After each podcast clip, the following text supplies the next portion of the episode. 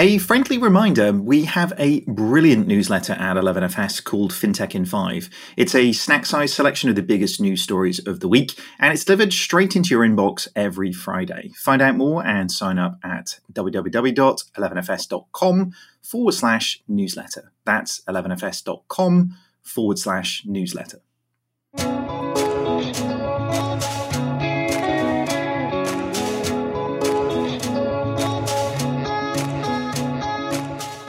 Hey everybody, my name is David Brear and welcome to episode 75 of InsurTech Insider. We are still recording this remotely and we would love to know what guests you think we should get on this show. Do get in contact and send us an email at podcast at 11fs.com if you know somebody who you really think we should have on the show by now.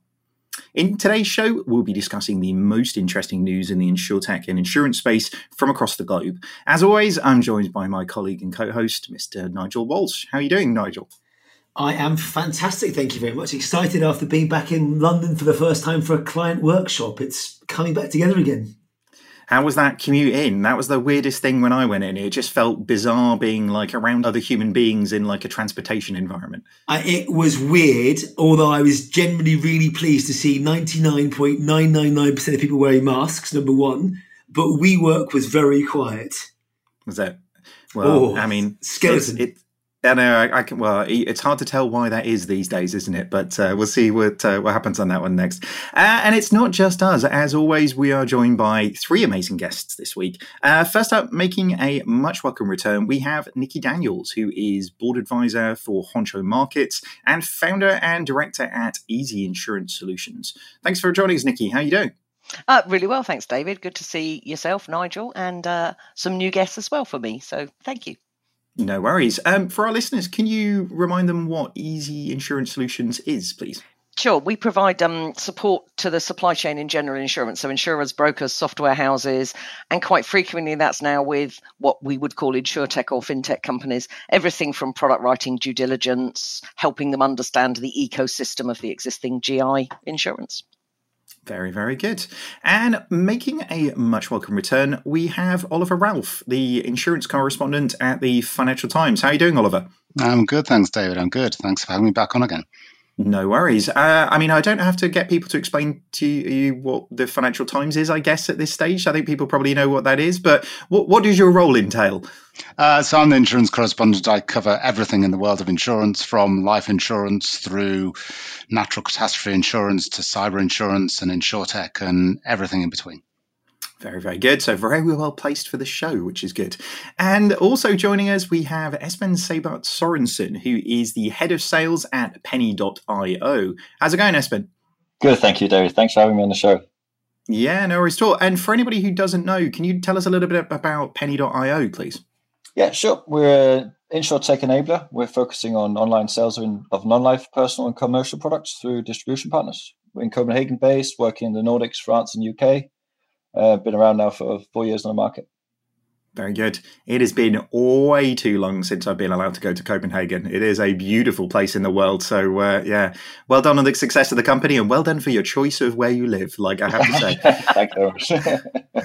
All right, guys, let's get on with the show then. So, first up this week, we have a story over on BBC News. It was that Lloyd's of London predicts a £5 billion claims payout. So, and the insurance market, uh, Lloyd's of London, has said it expects to pay up to £5 billion billion for the coronavirus related claims. Lloyd's of London, whose results are an aggregate of its more than 90 syndicated members, say it would pay out 2.4 billion in pandemic related claims in the first half after reinsurance recoveries. Insurers around the world have been hit pretty damn hard with the cost of coronavirus pandemic, although many businesses that have tried to claim have found that the virus cover that they had was not being covered by the policies that they have. Uh, I mean, what do you think on this one? I mean, that strikes like a lot of money, but equally, given the the level of disruption we'd had to the global economy, then maybe five billion uh, isn't as big a number as we expect it to be. I mean, Oliver, I'm sure you've been uh, all over this one this week. Yeah, so it's an affordable number. Clearly, five billion is an awful lot of money, but it's an affordable number for Lloyd's and its syndicates. I guess that the real uncertainty over coronavirus claims is sort of the prognosis from here on? Because Lloyd's has estimated that the pandemic as a whole will cost the industry about $100 billion. That's kind of the higher end of industry estimates, but it's a large scale natural catastrophe. The, the industry can afford it. The question is what happens from now and how much claims will there be coming out of uh, the recession that we're all facing now? Is that going to be very expensive for insurers? The sort of the direct coronavirus related claims are fairly clear now and are in that 5 billion range. But there could be more to come as the world goes into recession, uh, which is at a time when insurance claims usually rise. Yeah, I mean, you sort of say there, I mean, the insurance industry can afford it, but can they really? I mean, you know, Nigel, we've been in a situation, I remember back to my Aviva days, uh, the minute a flood happened, it was like, well, we're waving goodbye to profits this year and we're waving goodbye to, you know, you know, nest eggs in terms of people setting stuff aside. So, you know, can the insurance industry fundamentally afford this level of impact? Because it is untold, isn't it? It is, but like Oliver, we are, this is what we're geared up for and despite the news or whatever else, you know, it's you know, you know when there's a crisis and you say always look for the people that run towards you. This is the this is the insurance moment. It feels like for me where the insurers, in many many cases, run towards the folks that need help. I know we'll come on to that one a little bit later on about some of the controversy in this space, but let's not forget some of the ABI stats that have gone on outside this and what we've paid out. I think it's like one and a half billion, if not more, already paid out. That's 900 million in business insurance. It's 275 million in travel. It's 40 million in wedding. Not for everyone, but but in many cases, um, I think we should. Don't, don't take this the wrong way, Oliver. But news places are very good at highlighting all the bad things, not all the good things. And Oliver does obviously does a great job in telling you all the good things that we've done. I think this is a good example of um, we, we haven't got a choice but to afford it. And then it just breaks down to how the industry is geared up and set up as an Aviva, as a direct carrier, you'll have one element of it, but actually most of this will be covered by uh, reinsurance, and, and, again we'll come on to that something uh, later on in the in the show. Hmm. I mean, do you do you think this is going to re? I mean, nobody saw this coming, right? So you know, Corona. If anybody did, nobody shouted loud enough about it, other than let's say Bill Gates. Like he's been predicting some sort of global pandemic for a little while, right? But he didn't put his money where his mouth was on that one, did he? Um, but like, is this going to change? Do you think the industry in terms of risk appetite? Because you know, one flood changes the regional view of where you know flood risking would be I mean, are we at a much greater level of risk of this happening again because it has happened, or even subsequent breakouts further from a, a COVID perspective? What, what do you think, Nikki? I think I think you're right. We are going to review everything that's gone on. And again, I agree with Nigel that actually the industry as a whole, we've done a lot of good stuff through this pandemic. Um, pandemic's always been known about. There's been wordings that have covered it to some greater or lesser degree. Um, yes, it will happen again. The, the question really for the public is what cover do I need? What cover do I want? And how expensive is it going to be for me? Um, for the first time ever, I think there are a, a, number of purchasers who have started to read their policy wordings, particularly if you look at the, the domestic uh, population on travel insurance. What actually am I covered for? What is my health cover under under the, these policies? Um, but we're going to cover pandemic to some greater or lesser degree. We might restrict which sections are covered under it. Um, and we're going to be a, perhaps as an industry a lot more cautiously confident in our wordings. In other words we'll be cautious but we'll make bolder statements. I think that's where it's going. And uh, and it's going to be a harder market let's be honest. I'm so old i remember the last hard real hard market. But i think we're going to start to see a movement towards actually understanding what we're underwriting and what we're rating yeah, and and I guess I mean Nigel, we should probably sort of move on to the next story because it, it sort of gets more specific, I guess, at that sense, isn't it? But the um, Esben, do you sorry, do you want to make a point on that before we move on? Yeah, just to follow up on, on what's already been said, one thing that's going to be really interesting now is to see how the, the pricing and customer acquisition strategies start evolving because insurers have an excellent opportunity now to really be customer centric and not just talk about it at your annual report. You can go in, you can work with, you can decide to put your prices because that's going to evidently going to happen, but you can also work with your churn rate and you're giving out good customer expe- expectations, experiences. So I think that that's for me is the key for the next 12, 18 months to see how insurers grab that chance to really become customer centricity. But if I just if I add into this, sorry, Dave, if I add into this as well, you flip back to SARS a couple of years back. All we keep doing is we keep learning from the events that have happened in the past and evolve going forward. So, you know, post SARS, wordings in many cases, which is a good segue into the next story, but wordings in many cases got tightened up, things got excluded, things got included, and you knew what you could and couldn't, uh, what was included and what wasn't included in many states or many uh, stages as, as a net result. The other thing, though, David, to your point about we didn't see this coming, you know, I almost go back to, and, and none of us were focused on it, but if you look at the World Economic um, Forum's global risk reports, there is a ton of things in there from cyber to climate to pandemic through to um, uh, illicit trade, you name it. There's a whole host of things on that on that report. They have been documented, you know, to your point about uh, Bill Gates, for a very long time.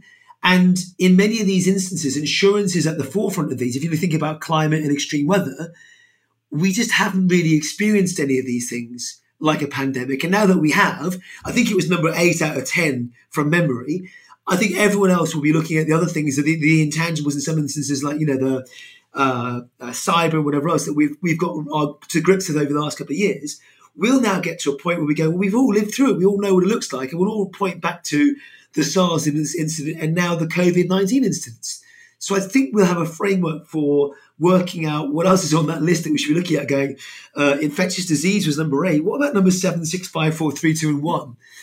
It's a weird list that we're ticking through. It's uh, it's like a to do list for the apocalypse, isn't it? At this stage, but uh, but yeah, it's a it's a funny one. I mean, I, I do agree with you, Nikki, as well. Is like actually now that this has happened, I wonder if people are going to be a lot more conscious about what they are and aren't covered for, particularly if they've, they've had a bad experience in this period. I mean, I really hope so. Um, you know, I mean, there's going to be a lot of change in insurance. You know, um, come the end of the year when people's health cards may or may not operate in the same way as previously, and more people will be looking to traditional travel insurance.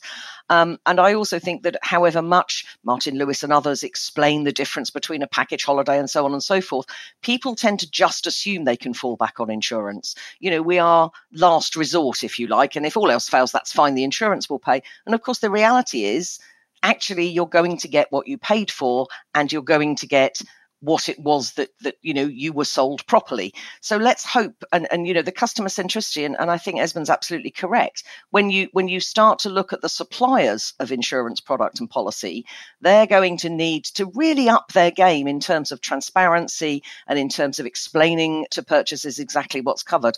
And and i mean you know we're moving on to the next story but i think that you know whether it's a, a, a commercial customer or a personal customer they deserve that from us as an industry Mm, I agree. Speaking of commercial customers, um, it's like Nikki. It's like you've done these sort of segues before. It's, it's a be- thing of beauty. Uh, this week, the High Court ruling has come through uh, as of Tuesday, the fifteenth of September. But Nigel, do you want to expand on this one a little bit? Yeah, I mean, this is the ruling of all rulings. That's the culmination of a test case being taken to court on behalf of, I think, three hundred and seventy thousand uh, individual um, small, mostly small businesses. Uh, and this is back to the wordings about what was included and what was not included. Uh, and this has been terrible for some. I mean, it, let, us put put aside all the good that we've done uh, and pick up on the on the negativity because all this has been in the news. It's very easy to go. We've bought ten thousand pounds of insurance cover. We didn't get what we wanted, or we didn't get what we expected. Back to the point about customer centricity and falling back to things.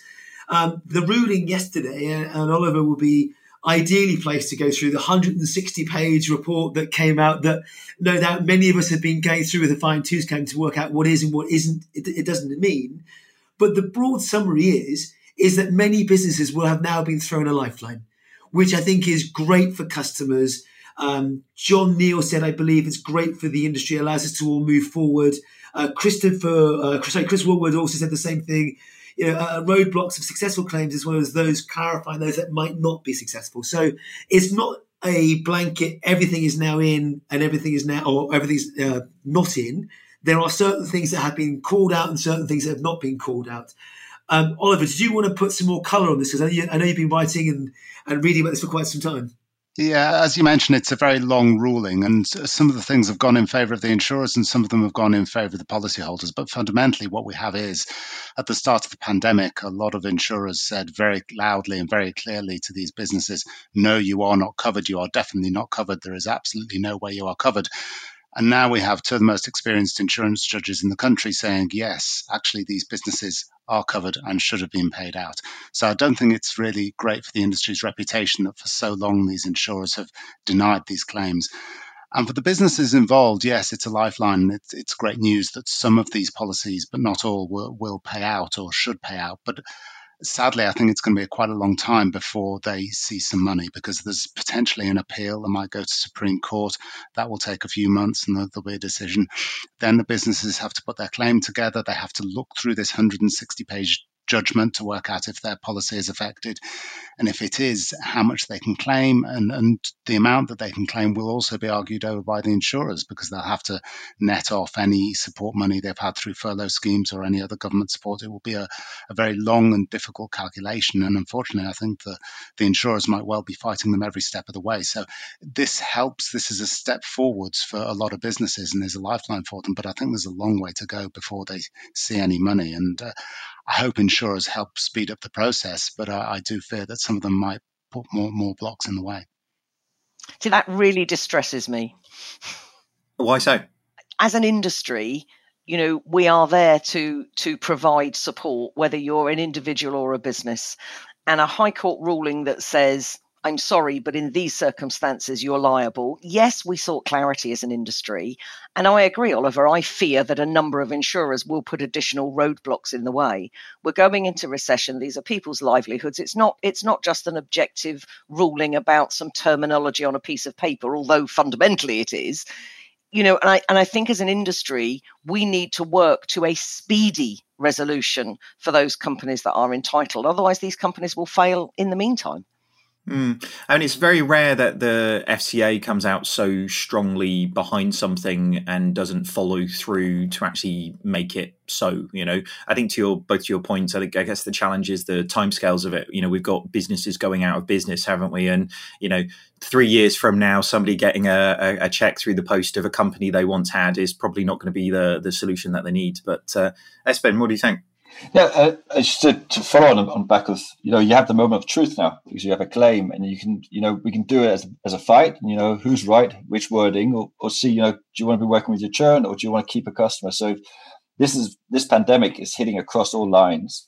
All customers are affected by it. If you if you're looking isolated on that claim towards your customer compared to that customer being with you for many years or for short years and that risk I think you have as an insurer a, a, a underwriting problem your underwriters are, too disciplined in the underwriting um, field. You should be looking more at, at a customer lifetime value, and, and I completely agree uh, with you, Nikki, that, that if we as, as a, if we can't take these, obviously we there has to be reason and fairness in what we're paying out, but it's allocation of risk is our speciality, and we know this best because we've been working with this. I mean, we have data for the last 100, 200 years, or maybe not so much, but done it. If we cannot stand in now and say, okay, obviously can't tolerate fraud. We can't tolerate that you're you're pushing up your premiums. But you know, you need us. We're here for you. This will mean your premium will rise the next three years in your in your contract, or the next year in your contract. I'm not sure about UK regulations on contracts, so, but but if you can't take that customer lifetime value, you're just gonna you're just fueling the churn rate. You're just fueling the churn rate and, and bad industry um, remedy. If I um, share a couple of points, I'm not sure I'm going to help answer the question anyway, but a couple of points here is the, the wordings issue was fundamental. And whilst I would never have liked to go, ended up the way it did in terms of a, a appeal or court process, or um, I mean, there was help needed around disease, um, denial of access, and the hybrid wordings. It, it, screams. I mean, I was I've had a claim refused personally for travel insurance, and I was referred to page 103 for why I was refer, uh, for referred.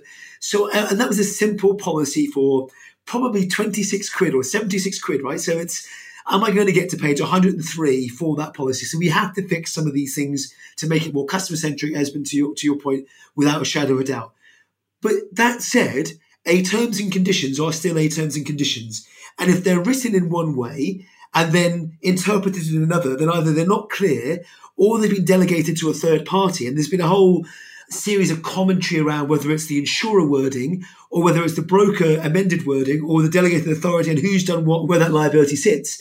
So I do worry about that. I worry about whether, whether insurers will appeal or should appeal uh, in, in, the process. Oliver, wouldn't mind your perspective on that one. And then a final one to put a flipping the tail of all of this, if you look at the the share price of most of the insurers yesterday, they all went up by quite some quite some amount, right? So they've all gone up and said, actually, was that a good ruling, a bad ruling, or do we just like certainty? I think on the share prices, the the I think it's the last one of those that the we just like certainty. And while the insurers have to pay out more than maybe they were expecting at the very start, it's less than some people were fearing. On the question of whether the insurers will appeal or not, it's it's going to be a very interesting decision because there's parts of the ruling that they don't like. And I'll just give you one small example. Um, some of the policies say they will pay out if there is an infectious disease in the vicinity of a premises. And the judges had a look at what does this mean, the vicinity. Uh, the insurers said it means quite close to the premises. The judges ruled that for COVID 19, the vicinity could include the entire country. Now, the insurers don't like that at all. They say that's far too wide, and then the vicinity clearly should be somewhere closer. So there's there's potentially grounds to appeal on just that one point, and there'll be many others as well. On the other hand, I think some of them might just say, let's be done with it. You know, the, the outcome of this case was not as bad as we thought it was going to be. It's not as bad as the worst case scenario. Our share prices have gone up. Maybe we should just have done with this particularly difficult episode and try to move on. Um, on the other hand, there are some very important sort of legal precedents at stake, so they may feel the need to appeal. Uh, so it'll be very interesting to see what they do. But I think if they do appeal, it will stretch the timelines for those businesses who are affected. I'm just curious, just a question for you, is like, could you see the, this pandemic also being a positive thing for our industry? Like, couldn't this fuel that the professionalism in our terms and conditions, the, the unclarity, given the ruling you, you're explaining before, Oliver, couldn't this fuel a more positive development in how we interact with the clients? What do you think? It would be nice to think so. Um, I, am not sure because insurance companies employ armies of lawyers to help draft their contracts and armies more lawyers to argue about the contracts afterwards. And I think as long as those lawyers are involved, there'll always be complexities in wording. And they will, one of the things they will look to do on the back of the pandemic is to restrict the wordings in some way to limit their liability to pandemics or to other things. So it would be nice to think that the wordings will become clearer, but I don't have any confidence that that would happen. And that's exactly what's happened is that, you know, in the last week alone, I've had three leaflets for me personally saying this section is now reworded to say you have no pandemic. This section is reworded to say if if you travel against FCO advice, that is not a claimable event. So, what's happened is we've seen this knee jerk reaction amongst some of the syndicates and major insurers to literally just shut down the policy wordings. Shut down, restrict liability, restrict exposure, deal with what we deal with. Let's get the FCA ruling. But I think that now you will start to see if I could say, the brighter, sharper, lighter insurers start to re include those items with a view to what is it the customer actually wants. Um, and if you take travel insurance, well, if you, if you, take denial of access, whether it is um, uh, a, a, fire that has denied you access, whether it's a bomb threat that has denied you access, whether it's the government that has denied you access to a business, denial of access means I can't go into my office. Now, you'll start to see people d- defining that, actively encouraging those consumers that have been or feel disaffected. But Esmond's right. As an industry, this is our moment of opportunity. Claim is the moment of truth. Mm. It's going to be super interesting, isn't it? I think where that leads to, because actually that can unravel so many different things for SMEs can, uh, and SMBs in that space. But I mean, I, I honestly I can't imagine for one second this is going to be the last time we're going to be talking about this one on this show. I feel that this has the potential, almost like some sort of pandemic, just to keep going and going and going, doesn't it? But uh, but unfortunately, we better take a little bit of a break. We'll be back just shortly. Do you follow 11FS over on LinkedIn? If you don't, well, you probably should by now. We make content over there that, well, you probably don't want to miss out on. And we're starting not one, but two new live shows, like we didn't do enough content already, right? So on Tuesdays, we're going to be diving into the biggest industry news stories. And on Thursday, we'll be grilling some of the biggest experts in financial services on what they really do for a living. So you'll have the chance to ask your questions and get them answered live on the show uh, by the best minds in the industry. So find out more about that over on 11FS's LinkedIn page now. All right, on with the show. So this one's a bit of a fun one, isn't it? Okay, so the story is covered on Insurance Business Mag. And I say a bit of a fun one, a bit of a fun one for us because it was not pleasurable for her in any way, shape, or form. Woman cuts off her own hand in attempt to claim fraud. Uh, she gets two years in prison for this as well. So, uh, woman is given two years for cutting off her own hand in insurance fraud scheme. Uh, a 22 year old Slovenian woman is being sent to prison for sawing off her own hand in an order to commit insurance fraud. I mean, if you're going to commit to something, like she went all in, didn't she? Really, like in terms of a claim. Uh, so the court found that the woman and her boyfriend conspired to sever her left hand above the wrist in early 2019. Her boyfriend was sentenced to three years in prison, while his father, who was also involved, received a one year suspended sentence. About a year before cutting her hand off, the woman signed contracts with five different insurance companies that put her in the place to collect more than 1 million euros, about half payable immediately and the rest in monthly installments. After she severed her hand, the boyfriend and her father took her to the hospital, claiming she had injured herself while sawing branches. Can you imagine the family dinner where the like somebody brought this up as a thing and then they'd like, you know, rock paper scissors who was going to be the one who did it? Like what do you think to this one, Nigel? This is uh, extreme to the uh, to the extreme, really, isn't it? I, am not sure whether to laugh or cry. I mean, when you say di- the family dinners, you mean like pass me the pass me the beans? You go, I can't. I've got no arm left. I mean, it's. Uh, I, I generally this is this is not the first time we've seen situations like this. We we did a show a long time back, Sarah and I, around pet insurance, where people were cutting up pets and storing them in freezers. It never ceases to amaze me the the lengths people will go to um, to defraud their insurer. And this is a, I, am honestly, I'm speechless. I, I, don't know what to say to you. I read it when I first came out and thought, my God, what, what, would go through your mind to go and do this in the first place? Such a, a lady of such a young age. Um, but equally, I, I, don't know, how would you ever get away with this sort of thing? I think that's the thing, Nigel, is how did they expect to get away with it? He'd Googled prosthetic arms a number of months before she'd arrived without her hand. You know, that fraud was written on this from day one, and, in, and insurers, for, for all their faults, are not that stupid. I mean, there's a human side as well that says, my goodness, what state do you have to be in to think that this is your solution. So, so, you know, from a, and I, you know, I'm not the most empathetic of people when it comes to insurance fraud, but you do think, wow, I'm glad you clarified that. Like uh, you would have, I'm just not very empathetic. It's like that's quite a bold statement for a lot of people, but uh, you clarified that well, Nikki. I'm, I'm glad you did. Well, it's just, you know, fraud is a huge issue in our industry. We spend millions combating fraud with technology, with, uh, you know, machine learning, with, with data, with all sorts of things. Um, but how low do you have to be to think that this is your solution? And you're right you know, I, I would need a lot of tequila to even begin a conversation like that.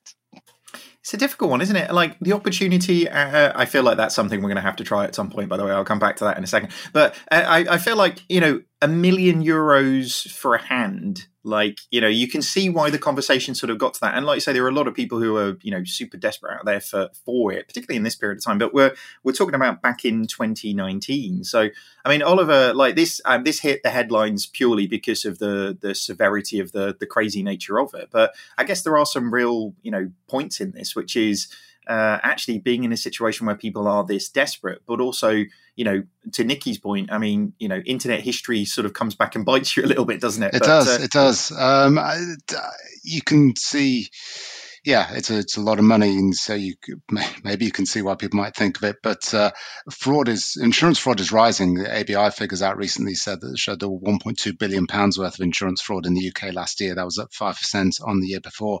I suspect the numbers will rise from here. In a recession, people become desperate. People lose their jobs. Insurance, you know, be it. I mean, I don't know if people will go as far as chopping off their arms, but the more classic crash for cash kind of things, you could see those picking up in a recession as people get ever more desperate desperate for money. And these are dangerous things to do. And, and to an extent, they, they must be successful because that's why people keep doing them. If, uh, if they failed every time, people wouldn't do them. But insurers, I guess, will will keep chasing it. We'll keep using technology, ever better technology, to try to to try to, to counter this. Because fundamentally, insurance fraud, the costs are borne by everyone. They raise claims costs for insurance companies, who then pass it on to everyone else via their, their premiums. So, so it's it's not a good thing. And uh, but unfortunately, I think it will probably rise over the coming year or so as people get ever more desperate. But I, I, I don't expect, I would hope more people don't chop off their own arms. yeah. Do you know what? Randomly, like my dad accidentally cut into his leg when chopping uh, wood like literally axe straight through the thing into his leg. Did chop his leg off though. Uh, I don't think uh, I don't think we like went for like some crazy claim for stuff. But accidents like that do kind of happen, don't they? But uh, clearly not in her case. Yeah, I mean, agriculture is, is famous for this sort of stuff, and then you to, to you know to Nikki's point, there's um, agriculture insurers that will use wearables. Now we all track how much we're moving and whatever else. They will track them to see how much you're not moving. So if you're a a farmer in the middle of the field, and you've not moved for three hours, that's actually a bad sign. So let's go and get someone to you ASAP. So there's lots of cool technology out there to try and help solve some of these things. But uh, you know, when, when, we see hands in insurance, more often than not, it's Lloyd's of London and Keith Richards or David Beckham's legs or something like that. It's not the fact that we've actually managed to to, to take one off. Yeah, and it's not new in this country. I mean, you know, there, there were a number of incidents. I think Aviva had a couple, but again, I'm old enough to remember them. So, you know, early 80s, where people would put a spade through a toe while digging a garden because they had that, you know, an element of personal accident card. Because, you know, if you lose a little toe, it doesn't even change your ability to stand up. Mm. Well, so uh, producer Hannah put here in the notes uh, apparently in the 1950s and 1960s, the city of Vernon in Florida gained notoriety for, for a worryingly high number of residents who made insurance claims for accidental uh, that doesn't work. Air quotes don't work on podcasts, though they, but accidental uh, limb loss. So, leading to many to speculate that town residents were literally dismembering themselves for money, which is kind of a bit sick, isn't it? But if, like you say, if people realize that they can get away with it, then they'll they'll give it a go, won't they? Uh, Esben, what do you think on this one? I'm just uh, when it comes to insurance fraud, I mean, the stories like this I just find is mind blowing that people will go that to that extent for money. Um, I think, unfortunately, there could be some correlation between or correlation between poverty and not having money and then seeing like for, for some people one million euros over a lifetime is just a huge amount. Uh, it is a huge amount for everyone but i mean just the the amount just seems bigger in the context. Um, i find it's really sad. On the other hand when you look at insurance fraud where people try to we're having it in denmark at the moment for the government grants that people are trying to fraud uh, loss of business to get some of the grants out which is I find sick as well in these times. But you know, I don't think ever it's part of insurance history, and it will be a part of the insurance future. It's human nature, unfortunately. If anyone has five minutes themselves and fancies a, a scoot through YouTube and get very lost, you can actually video, you can actually search for uh, accidents or motor accidents on YouTube where people have jumped in front of a car on purpose and not realised they're on. And it's crazy, Westman. right? You, you, I'm seeing you shake your head here. This one, but you'll see people jump in front of a car purposefully and not realize they're being caught on dash cam and all of a sudden go, oh, okay, and run off.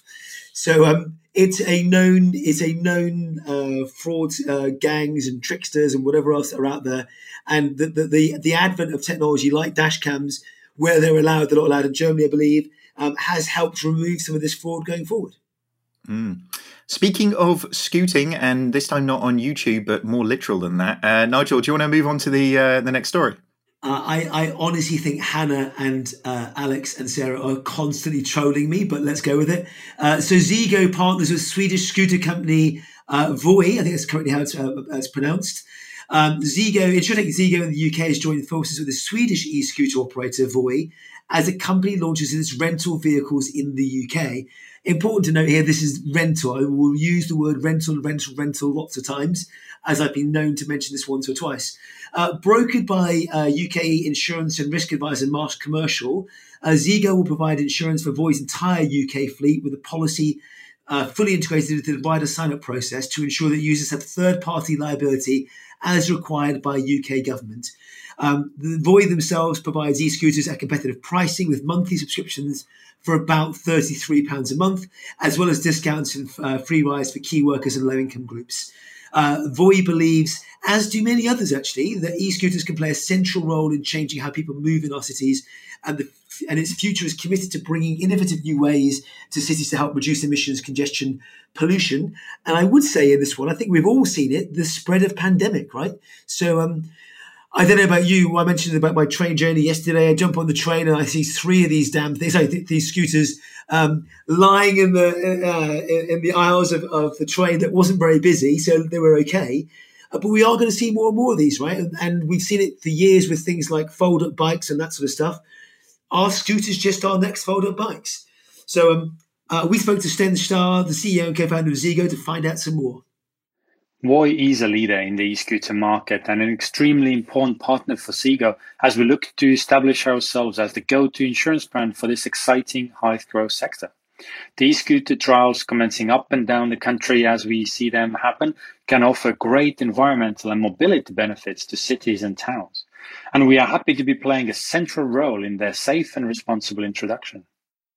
Very good. I mean, it's an interesting one, isn't it? I, I mean, I, I, feel you're you're slipping into that grumpy old man territory, Nigel. Really, like almost too comfortably at this stage. But uh, but I agree with you, though. They they can turn into a nuisance, can't they? I mean, it really the the, the thing that we saw with uh, rental bikes recently in London was it became a uh, a pandemic of sorts. Like they were just everywhere on every corner and taking up space. And and actually, it is a real problem, isn't it? You know that the the threat that that leads to uh, you know pedestrians in that sense and people just thinking that rules don't apply to them in these things is very very real. So what do you guys think? Do you think this is going to be a, a thing that catches on or do you think it will just be a fad that disappears? It's going to catch on there's no question it's going to catch on. People are going to avoid public transport. So if you've got a mile to go, you, you, know, I can see people wanting to use it. And and I think, you know, oddly enough, this comes down to wordings again. You know, if you want to go full circle, if we could define where they were supposed to be used, you know, are they in a bicycle? Can they go in a bicycle lane? Should they be on the road? Can they be on a pavement? What happened? You know, we can apply rules and then we can protect and ensure and measure and monitor and do all those good things. You know, a, a lot of the discussion about scooters has been very, very city centric which causes me a problem because I'm, you know, in Hicksville down here. Um, but of course, so so people talk about, oh, you can give cyclists six feet space, and I'm going, well, our roads are only eight foot wide, so that's a bit of that's a, that's a bit of a problem, you know. Um, but I, I do think that if we can have some definition, should they be insured? Yes. Um, the issue is going to be how on earth are you going to measure that? They're already zooming around our local area, and I know that they're zooming around London. Um, and so, you know, the question of registration comes up. Should they be insured? Of course they should. Mm. It's interesting, isn't it? Because, I mean, given the speed that these things can move at, I mean, they're essentially motorbikes without the need to have a motorbike, without they the are. need to wear a helmet, without the need to have an insurance. So I'm starting to sound like Nigel here. Like, what have you done to me, Nikki? Like, this is. Uh... You've just seen sense. You've just seen sense. I, I like Nikki. I can see them catching on, and I, uh, in cities, it, one of the interesting kind of consequences of the, the pandemic, particularly in London, is that they are pedestrianising a lot of roads or, or thinking of pedestrianising a lot of roads. And you can see some of these roads being used for scooters to help people get around so they don't all have to squeeze onto the tube where the pandemic can spread. So I, I can see advantages. Uh, as Nikki and, and Nigel and, and, David, I think, have said, you need rules and regulations around it. I think the issue at the moment is how much bandwidth the government has to create rules and regulations for these things. There's a pandemic to deal with, there's Brexit to deal with, there's there's no end of other things to occupy the government, and I don't think scooters will be high on their on their list of priorities. But if we're going to use them, we do need regulations about how they're how they're going to be used and how they're going to be insured. Yeah, but I, I guess the I mean precedent bikes. I mean, there's there's so little, uh, no insurance required. There's you know actually, where would that end really? Would if we put in some regulation around the use of e-scooters would we have to do the same thing for e-cycles? Like e-bikes? Would e-bikes require insurance at that stage as well? Nikki's nodding so it's, a, to be, it's to be fair to be fair if it's got wheels or legs and it's on the road it should be insured. You, well, you know I... well as a, as a mammal middle-aged man in lycra it actually it isn't it the specifics of the UK law. It's probably different in Denmark, as but I'd love your perspective. But in the UK, I believe it's if it's got a motor and pedals, correct, or motor and non-pedals. So, for example, a motorized e-scooter with no pedals is classified as a motor vehicle. It is. Whereas currently. an e-bike with pedals is not. Interesting. So, if I put some pedals on my car, do I not have to have insurance? I think that's probably further defined under the Road Traffic Act of the correct year. But but it is an interesting dilemma because originally, if you remember way back to the 60s, we had step through mopeds, which effectively you pedalled to get the motor working. And we used to have insurance pad schemes, and it was very cheap. You just wrote it out and tore it off and gave it to the customer. We we don't make sure that our cyclists are insured under household policies. They don't have to be. A lot of them are, but they don't have to be. But if we're going to adjust our transport systems, we need to think about the risk that's associated with that to the general public, and that's our job, isn't it?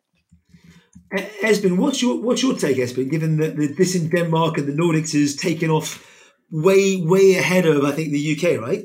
Yeah, I've actually been following you, yours and Sarah's rants for the last few episodes, really about this, this uh, towards e-scooters. Uh, they've been in Copenhagen, I think, for a year or two now. And in the beginning, it was utter mayhem. You had five or six different uh, companies offering them. They were everywhere, and it was a mix be- between this is good for us or this is an, an annoyance. But now it's leveled things out. One of the ones, one of the ones who are big in Copenhagen and it's leveled things out. And th- there are not that many scooters in the in the area later. There's regulations now, so we have certain zones where you're not allowed to drive more than I think 10 kilometers an hour. The e-scooters generally don't get up on more than 20 kilometers an hour. So it's more and more of a, like a slow riding bike, or not a slow riding bike, but a, a bike. And if you compare that to some of the electric bikes driving around now, and the people bikes sitting on the electric bikes, I'm more more scared of them and the damage they can do than e-scooters because e-scooters sort of don't normalize the ways. On on the product side, on terms and conditions, on liability insurance, I'm not I'm not 100 percent sure. But what we did see was after about six or nine months, when things started to normalize, the biggest Danish insurers starting offering e-scooters insurance. So like a, a mini moped insurance with liability, with um, uh, casco, with with a third party, and so forth. So it's, it's become now just a bit of a norm. So, you know. I, I think, um, if I'm being really honest, and don't tell Sarah because she's not here, I believe these are going to be inevitable. And I think there will be a welcome addition. We just need clarity and consistency because once the toothpaste out of the tube, it will never go back in. And it's already falling out in that you've got people riding on pavements, not on pavements. You've got two people on a scooter and one person on a scooter.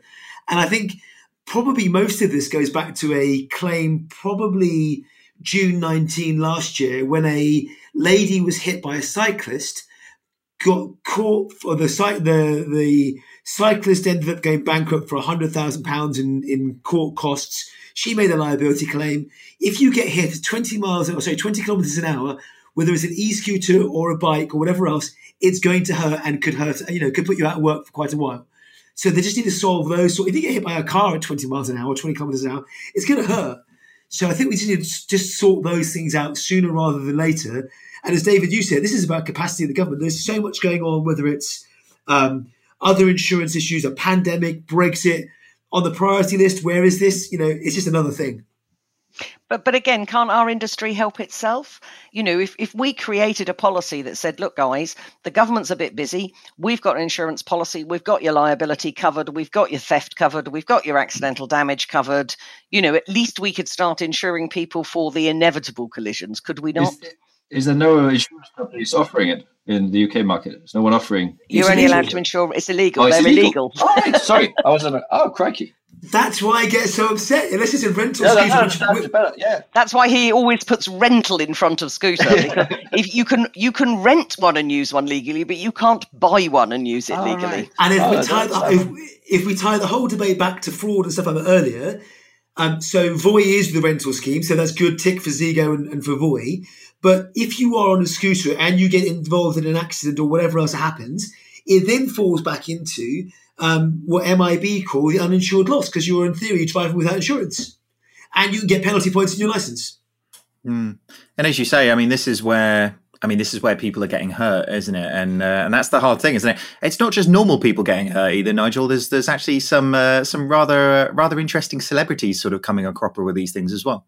Honestly, this is a double troll by Hannah, Alex, and Sarah right now. Uh, our next story, which we will be very brief on, because it's quite, I would say it's funny because it's serious, but uh, uh, it is celebrities as well. And we've seen lots of people scooting around with these things, no pun intended. But Rihanna was involved in an accident not too long ago. She's absolutely fine, don't worry, folks. Only suffered minor bruising on her face after falling off a scooter. Um, and there are a number of bike accidents happen this way every single day. There's not a day that goes by that I don't see one physically or, or online. Um, the team here have all had a go at some headlines. I'm going to ask you all for your on the spot solution, but we had a go at things like she sent out an SOS. I'm going to test your pop music here, folks. She found herself Pon de Pavement. She was wearing, was she wearing headphones? I guess she didn't stop the music. And my one, was she under an umbrella? Ow, ow, ow. I think the pond, pond, Pon de Pavement one was definitely my favourite in those ones. But uh, yeah, I, I have to say that did give me some chuckles when I bumped into that on Slack. But uh, What have you got? Um, what, what have you got, David? What's your headline? Oliver, what's yours? Come on. I mean, I wish I knew way more of Rihanna's music to be able to really partake in this one. But uh, I mean, Oliver, uh, if you if you come in with like a Rihanna song that I've not heard of right now, then I'd be I'll be super Um, impressed. I'm afraid I know about as much about Rihanna's songs as you do, but I can I can only bow to Nigel's superior pop knowledge. As we all do. Um, of course, uh, there was a, another story that happened this week that we don't have quite enough time to talk about. But uh, Lemonade, the insurance company powered by artificial intelligence and behavioral economics, announced on Tuesday, the 15th of September, that France will be its next European market. Uh, we're going to be talking about this a little bit more on the next episode of InsurTech Insider News, but we thought we better mention it now just in case you didn't think we noticed. Just before we leave you, I spoke to Guy Farley from Bought by Many, who was this week crowned Tech Champion of the Year at the Tech and Innovation Awards. Let's hear from him now. Welcome to InsurTech Insider Interviews. I'm Nigel Walsh, and it's my absolute pleasure to be joined by Guy Farley, CTO and co-founder of Bought by Many. On Thursday, the 17th of September, Guy was crowned winner of Technology Champion of the Year at the Tech and Innovation Awards. Today, Guy is here to tell us all about the awards and what this means for him and Bought by Many. Guy, thanks for joining us on the show. How are you? I'm very well, thanks, Nigel. How are you? I'm I'm enjoying the last bits of sunshine actually. Yeah, yeah, so uh, hopefully they'll. Fingers crossed. We don't want to go into lockdown again and have rain and misery, but let's see. Fingers crossed. But you, so you must be delighted, right? So to start off, can you explain to those that don't know, if you wouldn't mind, what Bought by Many is? Yeah, so Bought by Many is um, an insurtech business, and we are focused on providing the best insurance and the best service possible to pet parents everywhere. Pet parents. Now, is that a marketing slogan, or is that is that a we're absolute fans of pets here? It's it's uh, well, so pet parents is really, a, I guess, almost a. It's not really a bought by many thing. It's a kind of uh, generic term out there in the market at the moment. I guess people are starting to see pets much more as a member of the family than was probably true ten or fifteen years ago, and so that market for insuring them, providing them with you know additional services and pampering, if you like, is is growing. Um, and bought by many is right in the middle of it. Fantastic. I mean, I, I am a. I grew up with dogs. I've got a cat now. I guess that makes me a pet parent. I've never looked at it that way. I've always put the kids first, but uh, I know many others that don't, and they're probably easier to look after. Let me. Um, let's start with the founding story. How did how did Bought by Many all come together? Uh, yeah, so uh, obviously uh, Steven Mendel is the CEO and my co-founder. We were, we were working together at, at an investment bank in London, and sort of during that experience, we we sort of noticed a huge discrepancy between how uh, corporate customers were treated relative to individuals interacting with financial services, and really thought something should be you know there should be an opportunity to do something about that. Um, kind of at almost exactly the same time we were leaving those roles and i was building prototypes on the facebook api and steven was trying to get himself health insurance outside of the corporate scheme. Um, and those two sort of things came together and we just thought surely we can create groups of people large enough to look like institutions and get the sort of deals you would get as an institution buying into financial services. Um, we decided that general insurance was the place to do that because it, it's relatively easy part of financial services to get into, you know, compared to investment management or something like that. Um, and so we created the original bought by many concept of uh, putting groups together of people with a, a, an unusual insurance problem, like you've got a house in a floodplain or a garage full of expensive road bikes or something, as I'm sure you have, Nigel. Um, and getting those insured No was comment. difficult. My wife won't listen. um, and so, um, you know, so we were putting people in touch with the insurance industry to find products that they would otherwise have found difficult to do. And because we were creating large volumes, we were getting them discounts into discount codes to go through and or discount deals to go through and buy those policies. Um, we got sort of disillusioned with the, what the incumbent insurers could and would offer. You know, we wanted policies bespoke to our customers and changes, and it was very difficult to make those things happen. Uh, so we decided to put our own products into that mix. And that we picked on pet insurance because uh, we had a large volume of pet owners in our groups, and we spoke to them about what they liked and mostly disliked about pet insurance. Um, and so, and came up with our own product ideas and product structures. And we have three or four products which were at that time completely new to the market, like insuring pets with uh, pre-existing conditions or fixing your policy for life or providing money back if you don't claim. These were all in direct response to problems we heard from people in the market. And then, so in 2017, we launched the pet insurance kind of within that group model, if you like. Um, and it just took off far more than we had expected. Um, you know, and, and to some degree, the business has now followed that that success, right? We we um, you know we've had to grow significantly and grow our tech significantly uh, to service that pet insurance customer base, and now we're kind of starting to see the opportunities to really expand that into you know, being the best we can possibly be for pet parents. I mean, that's just wonderful hearing. I, I in all my years of knowing Charlotte and Steven and everyone else, uh, Oki and the team, and Oki's been on the show a number of times, as you know. Um, I don't think I've ever actually heard the founding story said that way. And now I hear how you've described it. The words bought by many make sense. I was going to say to you, where did bought by many come from? But right. I think that actually makes sense. Yeah, exactly. And, and, you know, we obviously we launched in 2012, and, and the whole kind of um, sharing economy was really big news in 2012. Um, and uh, buying domains with .com on the end is very hard. uh, so bought by many works really well for both of those things. so congratulations on winning the Tech Champion of the Year award. That's fantastic news. Anyone who listens to the show knows and is absolutely passionate about uh, you know, the whole arena. Tell us what it means winning the award to you first and foremost. What's the experience been like? Um, uh, well, I guess I guess to some degree it's a little muted because there was no big dinner to go to. I had no excuse to get my dinner jacket out of the cupboard, um, which would have been nice, but you you know, there we are. um, but, horrible times, right? Horrible times. Well, exactly. Yeah, I, I would say so. First of all, the, the, fact that it's voted for, you know, I was just completely blown away by that. I, I just wasn't expecting that to, to be the case. So that was a very pleasant surprise indeed. Um, and then subsequent to, to, that, the number of congratulations that have popped up on my LinkedIn feed has has just been amazing. So uh, just a I, I, don't know. I guess I guess a bigger experience than I was expecting from that perspective. Um, and I guess my wife putting it on Instagram has also generated uh, quite a bit of comment, mostly from people I used to call friends. So. well, I, I think it's fantastic, and, and, if I'm honest, I think we were saying before we before we started the the role of CTO is probably the most important role in any of the organizations that I engage with right now because they're the ones that are bringing it all together, making it work. Because we can't I, I, don't get me started because I mean I get this whole rampage and rant about how CIOs and CTOs should be on boards of organizations as they are in insurtechs because we're critical to everything that we do. And given the way you've just described the tech about bringing groups of people together, that's super critical, right? So I, I guess to, to that point, how did you get into the old CTO career first and foremost? And how are you finding growing and acquiring talent right now? Right. Yeah. So um, I, I got into software. I did an engineering degree, like a manufacturing engineering degree. I um, went onto ICL's graduate training scheme back in the day when we used to have an insur- a technology industry or a you know hardware industry. Um, and during that process, I just just discovered that I preferred software to hardware and persuaded ICL to let me go into software. Um, they, I, I, sort of grew up through that scheme, which was which was excellent.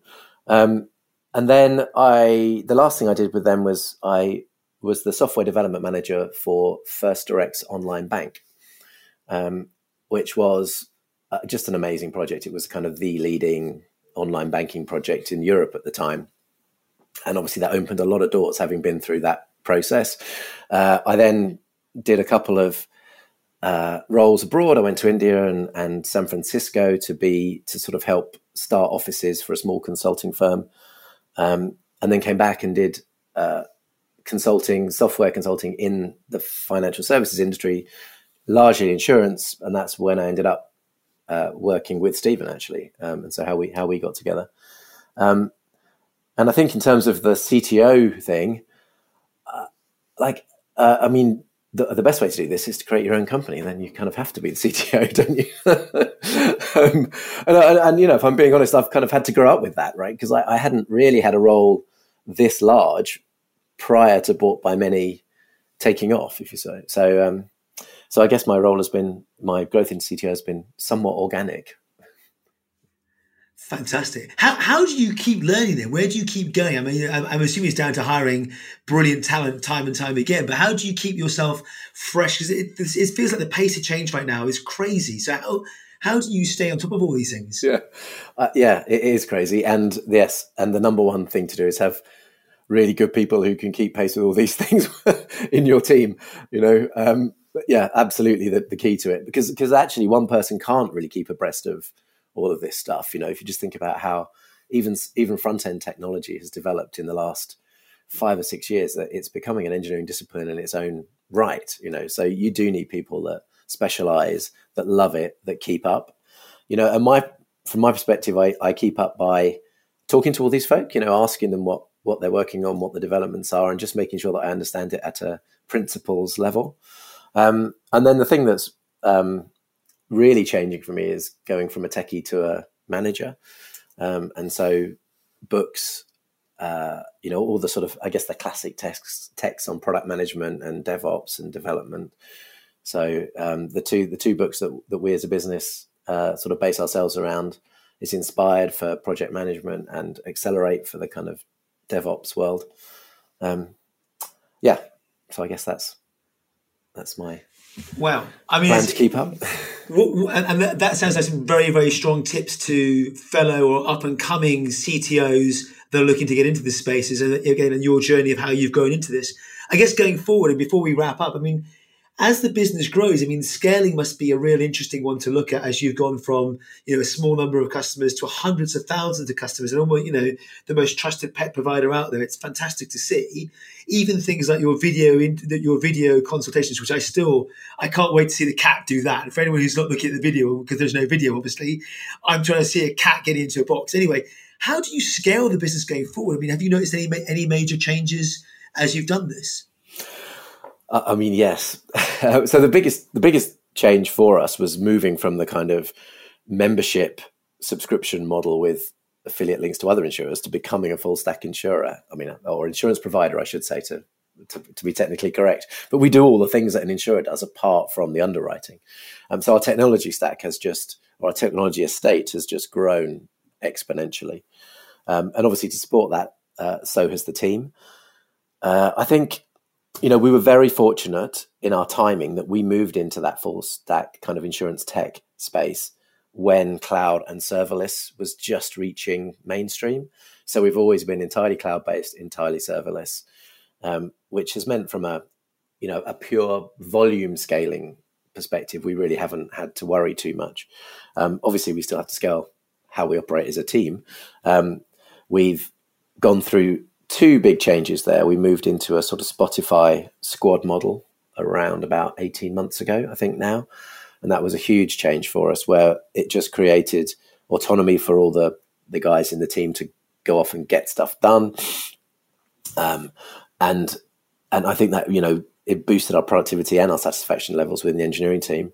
And then just somewhat more recently, but we've we've moved into a, a, sort of product team model where each of those squads is supported by a product manager and uh, business users and experts uh, to to run as an autonomous team focused on delivering particular business metrics. Um, and those two things have been, you know, real revolutions in our ability to be to deliver as a as a technology team. But they, but they sound like evolutions as as a result of sheer scale and size of teams as well, which is quite interesting. So, Guy, I mean, I, I, Hannah will give out to me a time in a minute if I, if I don't wrap up. I mean, I, it sounds like you and I could talk for hours on this thing. You've given me a great idea for for a CTO show that we should do for for InsurTech Insiders, uh, which would be fascinating. Um, the, one of the other things that you mentioned just in your last point that was really really uh, hit home was you talked about technology stack to technology estate and that's very much the difference between a startup and a mature, scaled organization. Yeah, absolutely. So our, our technology estate includes the stuff we've built, but it includes you know tens if not a hundred SaaS services that sit around the edge of that for you know our call center and our ticket management and training and you know all, all the operate even Slack is a really key part of it because operational teams talk to each other on Slack the whole time, you know, answering. Don't, so don't get me started on Slack. Right. I mean, it's a whole different religion. Right. Hey, look with with that guy. Thank you so much for joining. Where can people find out more about you other than your wife on Instagram? I mean, so boughtbymany.com. There's an about us page which has a little bit about me and uh, a little bit about the engineering team. You know, we are, as you imagine, uh, constantly hiring, looking for great talent. Um, and so, if anybody wants to come and to join our team, we'd be delighted to hear from you.